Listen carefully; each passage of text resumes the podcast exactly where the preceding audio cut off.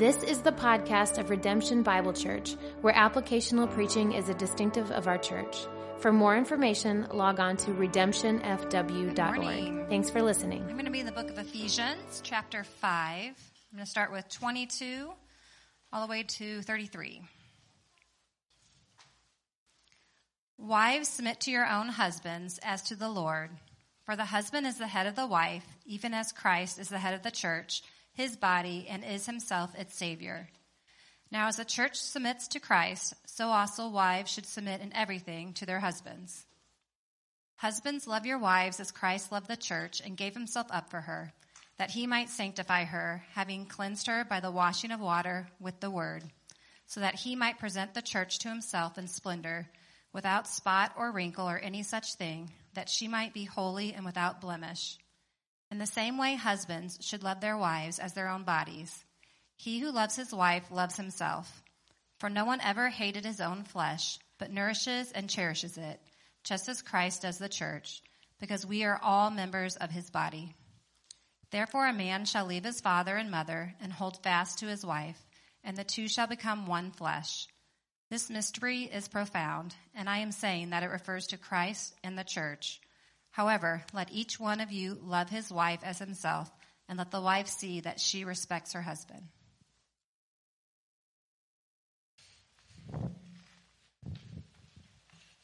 Good morning, Redemption. How's everybody? Good, are you sure? You don't seem confident. That's okay. Hey, um, y'all remember the first time you saw the movie Sixth Sense? You do? Um, spoiler alert, he's dead. The whole time. It's been out for like over 20 years. I think we're okay.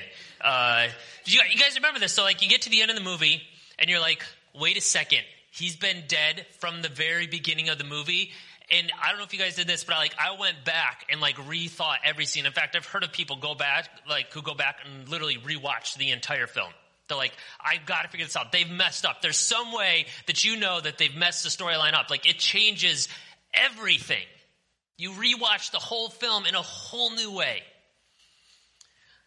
That's what we've been trying to communicate with you guys the past three weeks about the gospel.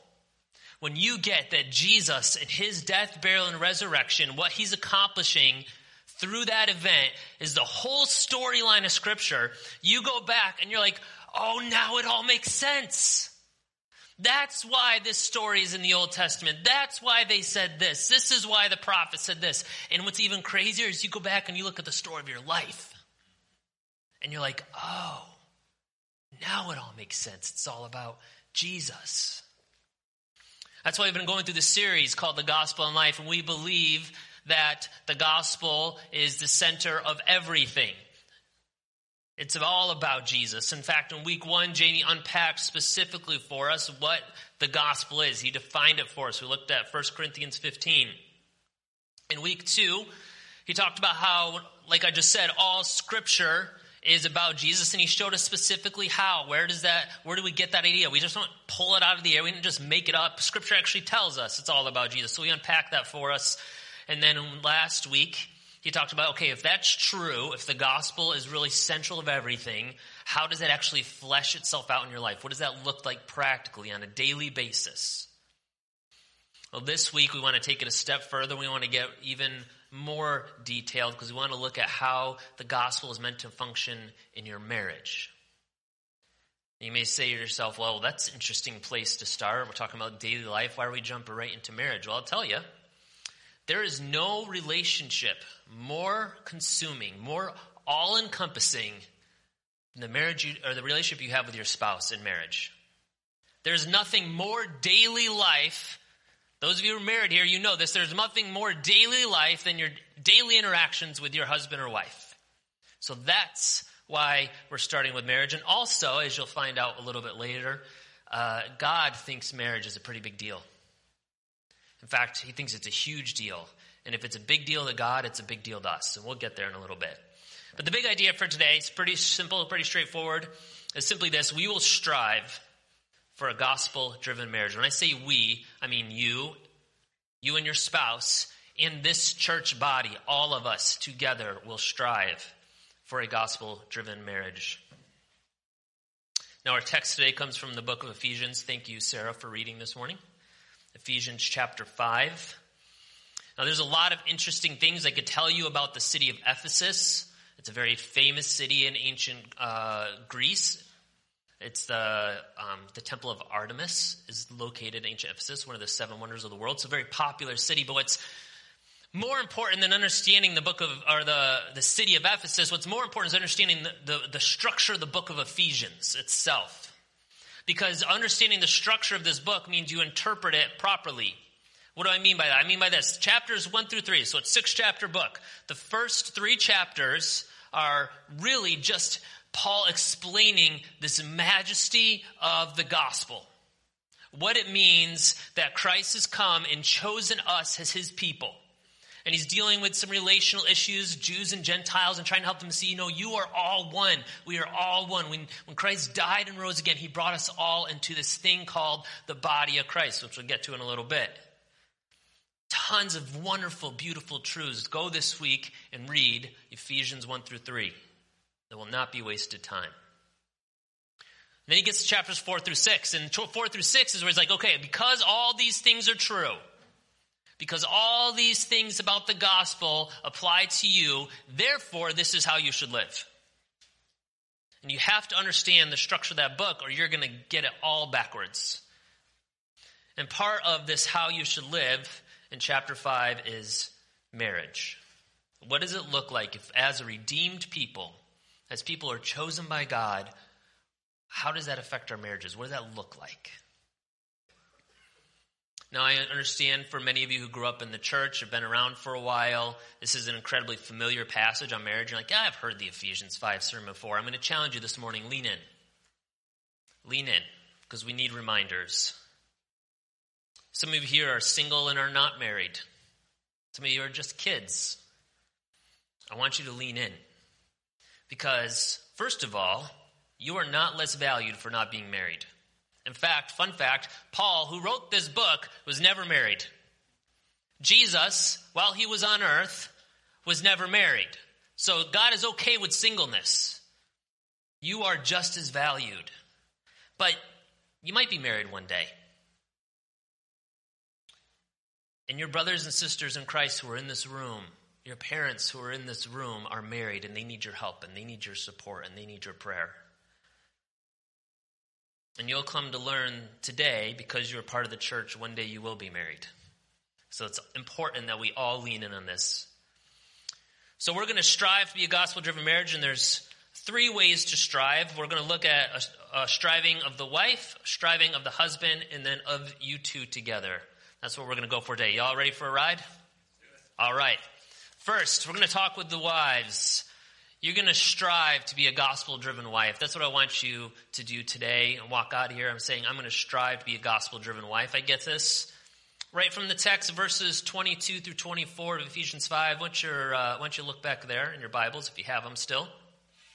Paul writes this Wives, submit to your own husbands as to the Lord. For the husband is the head of the wife, even as Christ is the head of the church, his body. It is himself its Savior. Now, as the church submits to Christ, so also wives should submit in everything to their husbands. So, right off the bat, Paul gives us a command. The command is pretty straightforward respectful submission. Now, let's be honest. Some of you heard the word submission and you shuddered a little. Ugh. Submission is a dirty word in our culture. It's associated, you'll hear people from certain sides say, oh, it's the patriarchy, down with the patriarchy, submission is bad. Like it's, listen, it, submission isn't bad, it's a misunderstood word. And just because something is abused doesn't mean it's wrong. Like you've all had bad pizza. You've all been to bad po- hotels. Did you stop eating pizza? Do you stop going to hotels?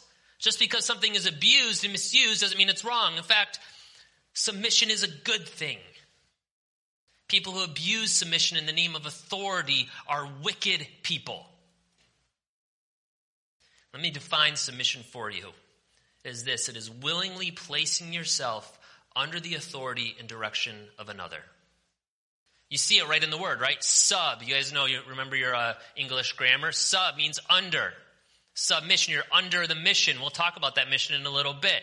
You're putting yourself under the mission of somebody else. You're letting them lead. You're going where they go. Ray Ortlund, in a phenomenal book called "The Gospel" or the, Marriage and the Mystery of the Gospel, says this: the opposite of a submissive spirit is an unsatisfiable demandingness, a fault-finding resistance, a tiresome fretfulness. And then he quotes Proverbs 27:15, a constant dripping on a rainy day and a quarrelsome wife are alike. Submission is the opposite of that. Submission is a good thing. You want to know how I know? Because God commands it, and He only commands what is good for you. So Paul could have said, Hey, wives, submit your husbands, and then, thanks, have a nice day, see you later. Wow, that's tough. But he doesn't do that. He, he encourages you and he strengthens you by doing this. First, he gives you a model to follow. And that model is Christ in the church. Did you see that? Look at verse 23. He says, For the husband is the head of the wife. And here it is. Even as Christ is the head of the church, his body, and his, is himself its Savior. He says, Christ is the head. Headship, there's another scary, dirty word in our culture. Submission and headship. I'm getting you twice in like two minutes. This is good stuff. Listen, headship is also good. It's a good thing to have someone at the head. Hierarchy is a good thing. In fact, what, you know what Paul's doing here? He's actually referencing something he talked about a whole chapter earlier. Look in your eye, with your eyes back to chapter 4, verses 15 and 16. He's referencing this verse. He says, rather, and he's speaking to the church here, how they're supposed to act towards one another, rather speaking the truth in love, we are to grow up in every way into Him who is the head, into Christ, from whom the whole body, joined and held together by every joint with which it is equipped, when each part is working properly, makes the body grow so that it builds itself up in love. So he's saying, as Christ is the head of the church, we all get that picture now. Husbands are the head of the home, so a wife needs to submit in the same way the church submits to its head. But something that's even more important here is the tense of the verb. Did you notice that?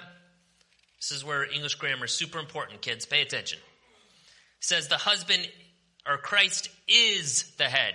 Is.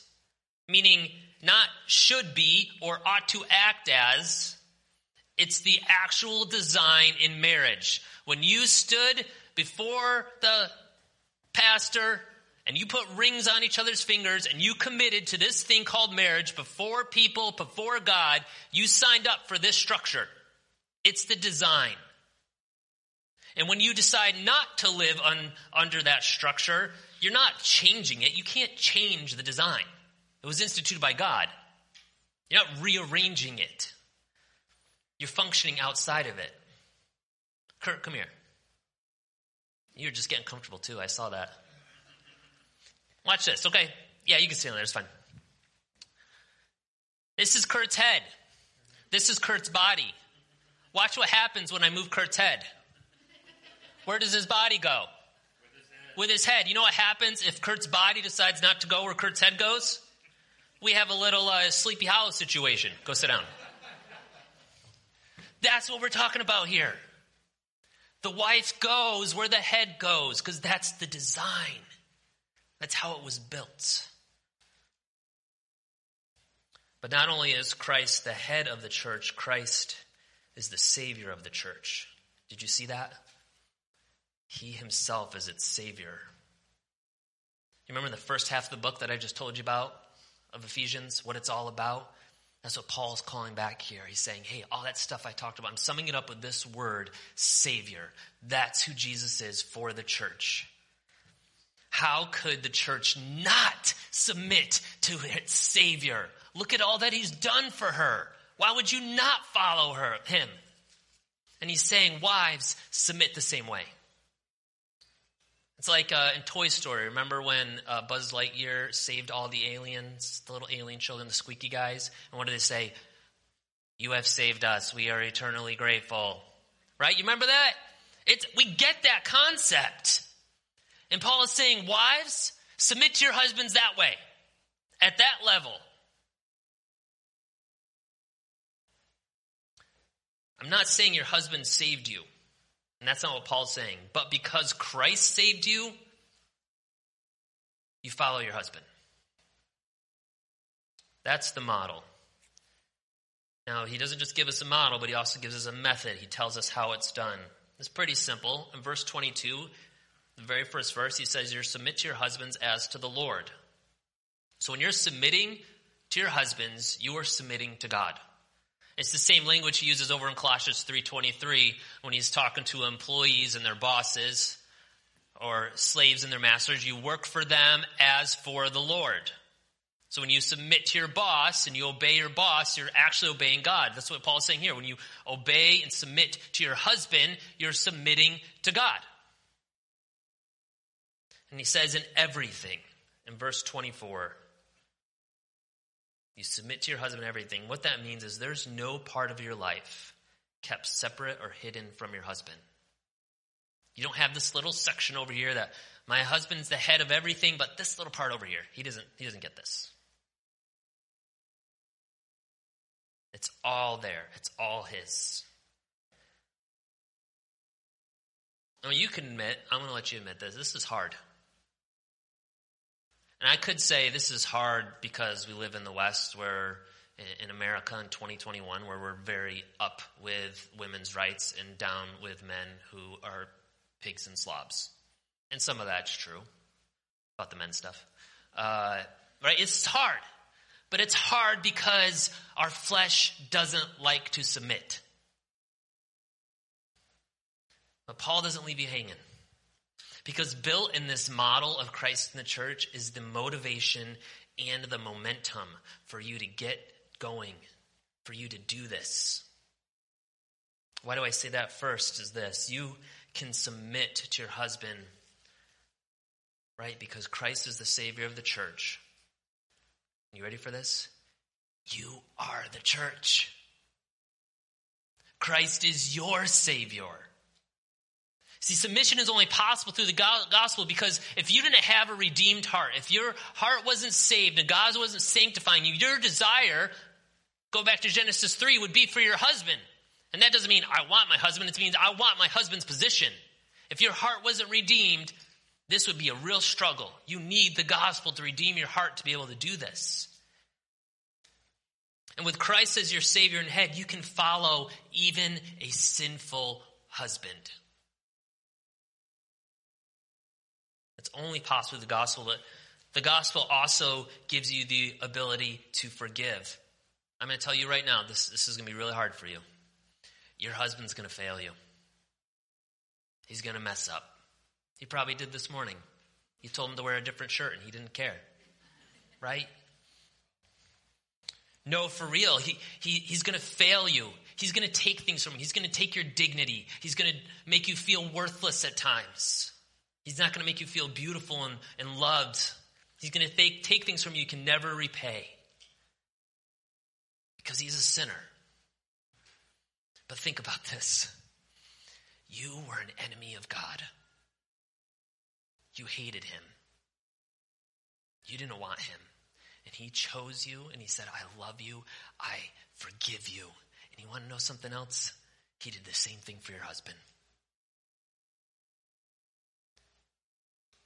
If God can forgive your husband's sins, if God can forgive your sins, do you think you can forgive your husband's sins? For his failures? And it's only if we trust the gospel can that happen.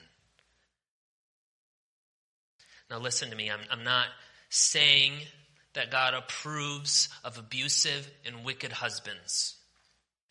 Sinful behavior is wrong. And if you're in an abusive situation, it is not okay, and you need to seek help. And like, ah, Drew, I don't know where to even start. Start by coming here. Come to us, come to the pastors, tell us we want to help. It is not okay. This is not an excuse to submit to a husband who is wicked. Listen, submission does not mean you follow your husband into sin. It does not mean you keep your mouth shut and have no opinion. Submission does not mean you do not confront your husband when he is in sin. That is not what submission is. But it does mean he does get the final say. If it's not sin.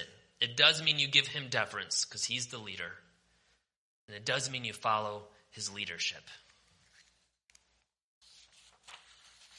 Going to close on the section about wives for this quote from John Piper. He says this about submission Submission is the divine calling. You see that? Divine calling of a wife to honor and affirm her husband's leadership and help carry it through according to her gifts. It's the disposition to follow a husband's authority and an inclination to yield to his leadership. It is an attitude that says, I delight for you to take the initiative in our family. I am glad when you take responsibility for things and lead with love. I don't flourish in the relationship when you are passive and I have to make sure the family works. That's submission. And it's submission driven by the gospel. So, wives, I want you to strive to be a gospel driven wife. All right, guys, you knew this was coming. Time to pick on you because I love you. I want men now to strive to be a gospel driven husband. Wives, you need to be gospel driven wives. Husbands, you need to be gospel driven husbands. We get this from verse 25. Let's keep reading. 525. Paul goes on to say, Husbands, love your wives as Christ loved the church and gave himself up for her. Here's our next command. This is the command for the husbands, which I'm calling sacrificial love. Now, unlike submission, love is a celebrated word today. We all love love. Love is great. Love is everywhere. Um, love is love. I saw it on a sign once. I saw it on a t-shirt. I thought that was the most non-statement I've ever heard. It's like saying water is water. Thank you, Captain Obvious. Right? All you need is love. Love is all you need. But listen, love today is probably the most misunderstood word. Because love is not about a feeling. Now, I want you to have lovely feelings for your spouse. I want you to have romantic feelings about yourselves. But listen, feelings are important, but you can love when you don't feel like it. That's how I know it's not a feeling. Let me give you a definition of love. This is it. Love is acting toward another in a way that is best for them. In fact, Jamie often says here that love means you before me. And the key phrase in that definition I gave you is, is the phrase best for them. But here's the thing, because we hear this a lot. Ah, you, you, Here's, like our, our world grabs onto this. Like you need to do what's, you need to love me and what's best for me. That's like the whole mantra of the movement on the left about love is you need to let other people, you need to love them by letting them do what they want to do, what's best for them. But listen, we have to remember that neither you nor the other person gets to decide what's best. God's word decides what is best for someone. What is best for them is to live a life in love with God, loved by God, and in obedience to His Word. So your love for somebody must be about that. Love is not quite as interested in making someone happy as it is in making someone holy. So when you practice sacrificial love, that is the love that you're after. Paul is very gracious to husbands and not just, again, batting over the head and saying, do this without giving them help. And he gives a model, and the model is the same it's Christ in the church. Paul gives us this model by reminding us how Christ does this for the church, right? He says, Love your wives as Christ loved the church and gave himself up for her. He takes a step further in even more profound language in verses 20 and 30. Jump down there. He says this In the same way, husbands should love their wives as their own bodies, just as Christ does the church, because we are members of his body. The church, we know, is the body of Christ. We just talked about this. We read back in Ephesians 4 a couple minutes ago that the church is the body of Christ. And this is the Paul the connection that Paul is making. Christ is the head and the church is the body. Husbands are the head and wives are the body. Okay, this is a mind blowing reality we have to wrap our heads around. Okay, you, husbands and wives, are one flesh. That's not poetic language, that's literal. You belong to him, she belongs to you. When you threw those rings on each other's fingers and looked all lovey dovey into each other's eyes and made promises to each other, it was more than a legal document that you signed and the government says, okay, now you're married. A profound, to use Paul's language, a profound mystery occurred there. Two people, two distinct individuals, somehow, some way, in the, in the plan of God, have now become one person. And you don't lose your identities, but you're still one. I love that Paul doesn't pull this out of thin air. It's not some idea that he was like, hey, this sounds cool. In verse 31, what does it say? Therefore, a man shall leave his father and mother and hold fast to his wife, and two shall become one flesh. Do you know what he means by that? Why he's doing that? You know where that comes from? Genesis chapter 2 saying this was the design all along. This is how marriage just is. It's what happens.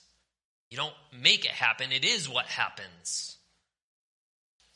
And he's saying that's the relationship of Christ in the church. So that's your model.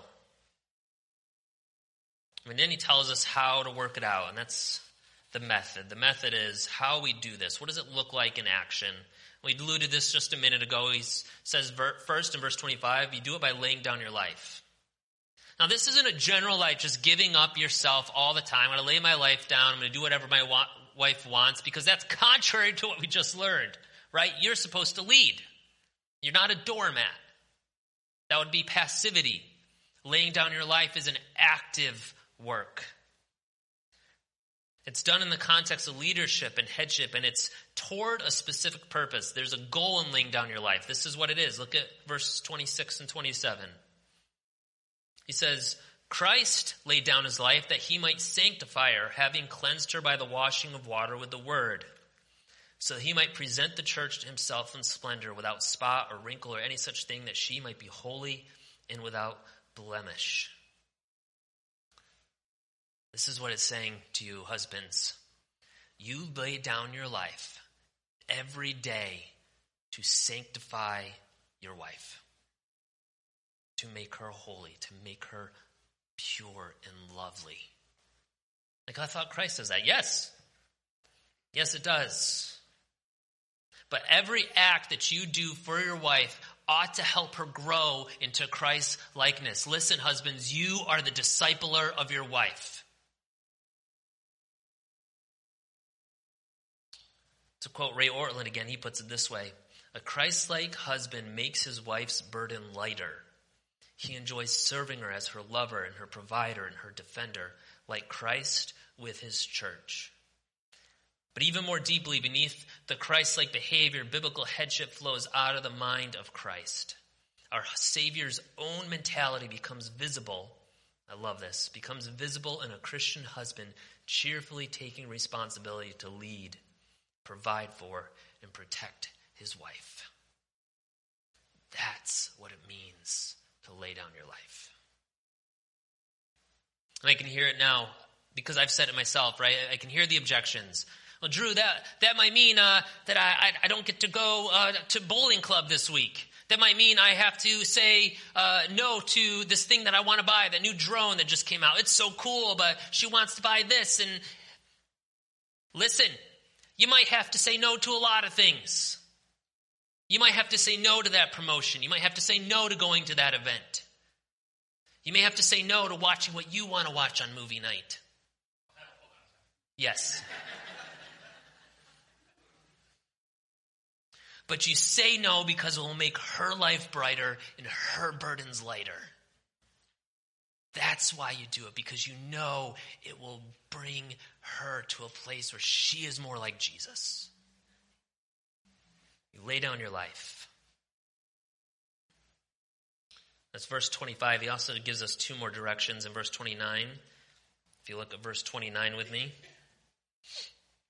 he says, For no one ever hated his own flesh, but nourishes and cherishes it. So we have this word nourish. The meaning of the word nourish here is to, to rear or nurture, develop, or, or bring up. It's the same word that's actually used in um, a couple verses later, Ephesians 6 4, where it says, Do not provoke your children, but bring them up. So it's this, it's this building up, this raising up. Not that you're raising your wife like you raise your children, right? But it's, it's helping her thrive in life. It's helping her be fully alive, not run down and despondent. It, it's not helping her find her true self. That's all the rage these days. You got to go find your true self. That's not your goal. Your goal is to help her find her identity in Christ.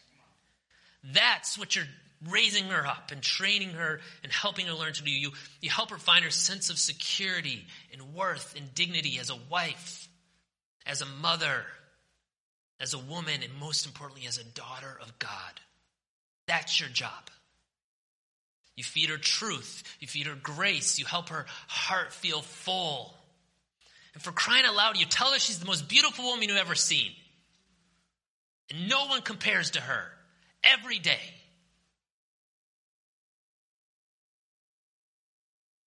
You remind her how much she is loved by you and how much she's loved by her Savior. That's what it means to nourish. And he also says cherish. So nourish are like your actions. Those are the actions you're taking. Your cherishing is the attitude in which you do it. And the, the idea here is a, a comfort or warmth, a, a, softening. The closest word in uh, our English language is probably heartwarming. So you have a, a softness and a gentleness towards her. She, you treat her in a way that she melts when she is near you. She feels safe. My husband is for me. He's on my side. I don't have to worry that he's not delighted in me. You esteem and love no one else more than her, not even your own children or your own mother. She is first. She never has to doubt that she is only second to your love for God. My wife and I uh, started a garden this year. Um, we are a brownish shade of green thumb. Uh, but we're figuring out. But I've learned a lot about gardening, right? You don't just plant a seed and hope that it pops up, right? You have to nourish and cherish it, which means we have to give it the right amount of fertilizer. It means I have to give it the right amount of water. It means if a storm's coming, I got to make sure everything's staked properly so the wind doesn't blow my plants over. I lost a wonderful tomato plant that way, right? You got to care for it every single day and watch it. You're pulling weeds, and you can't just go willy nilly yanking weeds because if you yank a weed that's near a root, you're going to rip up your plant with it. So there's this care and nurturing as you care for your garden. That's the idea of how you care for your wife. Now, looking at this list, many, if not most, husbands here are overwhelmed. You may even feel guilt and shame because you don't do this well. And ask yourself, how are sinful, weak men like me supposed to accomplish this? Well, the motivation and momentum for this is found in the gospel. Let me give you two gospel truths this morning. There's lots I could point out, but two in particular. So, Paul was talking about all these things that Christ did for the church. Do you remember who's part of the church? You are. Christ did all these things for you. Christ laid down his life for you so you can lay down your life for your wife. Your life is hidden with Christ in God. So you don't need to manipulate your wife or sneak behind your wife or overpower your wife or fight your, with your wife to get your comfort, your security, your pleasure, your approval. You don't need to get your wife out of the way of those things because it's not about her. You have all those in Christ. He's given you everything you need so you can give and give and give and give to your wife because you're never going to run out when your life is hidden with Christ. You have everything you need in Him. Go back and read Ephesians 1 and 2. You have so much in Christ. You need to stop expecting your wife to do those things for you. You need to stop getting upset when she doesn't or she gets in the way of them. You need to find those things in Christ. And listen, remember when I said that you're going to fail? You're going to fail. But that's literally the reason Jesus came. He came and died for your failures, rose again, and has forgiven you. For every time you didn't love your wife, like Christ, Jesus, Jesus died for that. What about when your wife fails you? What about when she doesn't submit? Did Christ forgive you? Did Christ forgive her? You think that he can give you the power to forgive too? Husbands strive for to be husbands who dis, who are pursuing your wife and being a gospel driven husband. Last is this. I want to end with this. I want you together to strive for a gospel displaying marriage. I want you to strive for a gospel displaying marriage. Where do I get that from? I get it from verse this is 32 and 33. Let's look at verse 32. This mystery is profound. Paul gets to the end of all this discussion. He says, This mystery is profound. I'm saying that refers to Christ in the church. However, let each one of you love his wife as himself, let the wife see that she respects her husband. He says, This mystery is profound. Now, in the Bible, when you hear people or writers talk about the mystery, particularly Paul, he uses this a lot. It's not something that's unknown. If it was unknown, we wouldn't be able to talk about it. Right? A mystery is something that was not known before, but is now revealed. It was hidden, but now we see it. And this marriage thing is a mystery, a profound mystery that Paul now gets. And what does he get? He gets what marriage is about. And this is what marriage is about. It's not about you at all. Your marriage to each other is not about you. Your marriage does not exist to bring you pleasure. It does not exist to bring you comfort. It does not exist to bring you security. It does not exist to bring you approval. None of that is the purpose for your marriage. Now, I want you to have those things in your marriage. God wants you to have those things in marriage. Those are wonderful things, but that's not why it exists. They overflow from a godly marriage, but they're not the reason. This is the reason for marriage. Your marriage is meant to display the gospel. That's what he's saying the whole time. Did you know what the Bible starts with marriage, right? Adam and Eve get married. And it finishes with a marriage. Christ in the church. And Paul is saying that was the point all along. It was pointing to that event. And you read the whole Old Testament, it talks about God pursuing his wayward bride.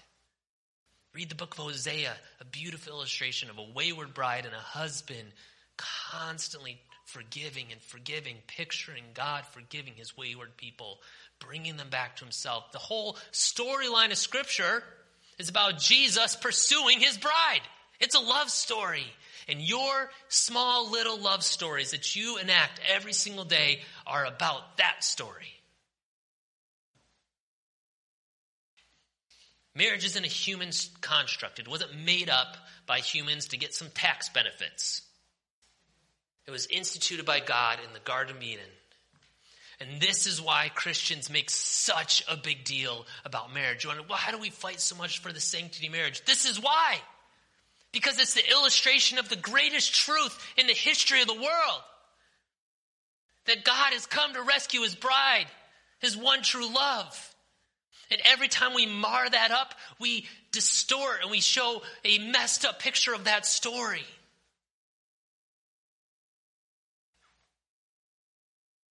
One last time from Ray Ortlund on this matter, he says the eternal love story is why God created the universe and why God gave us marriage in Eden and why couples fall in love and get married in the world today.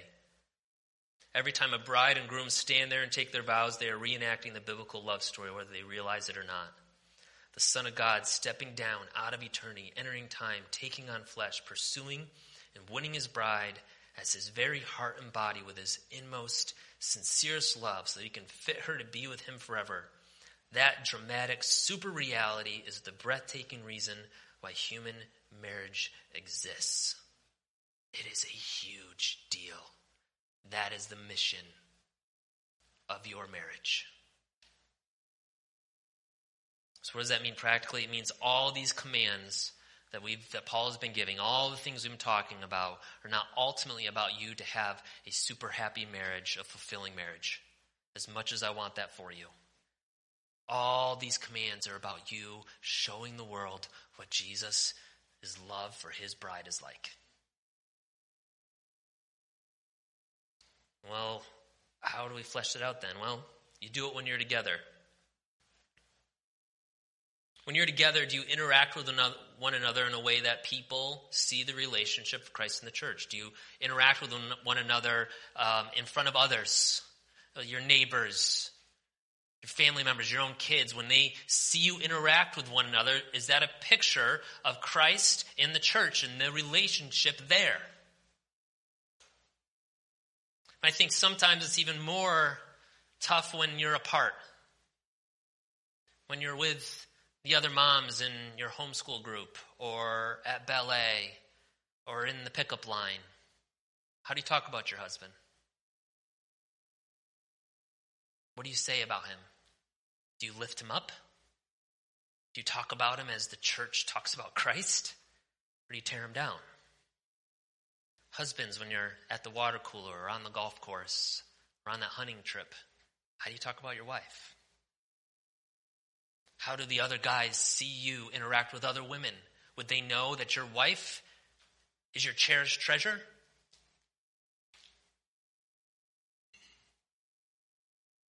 How about when you're alone? Nobody else is around. You're one flesh, so you're not actually alone. Fun fact. But what do you do with your eyes when you're alone? Where do you go in your mind when you're alone? What do you do with your money when you're alone? What relationships do you maintain? How do you spend your time? Do all those things point to a husband and a wife who are passionate about displaying the gospel of Jesus Christ in their relationship? Or are you passionate about yourself?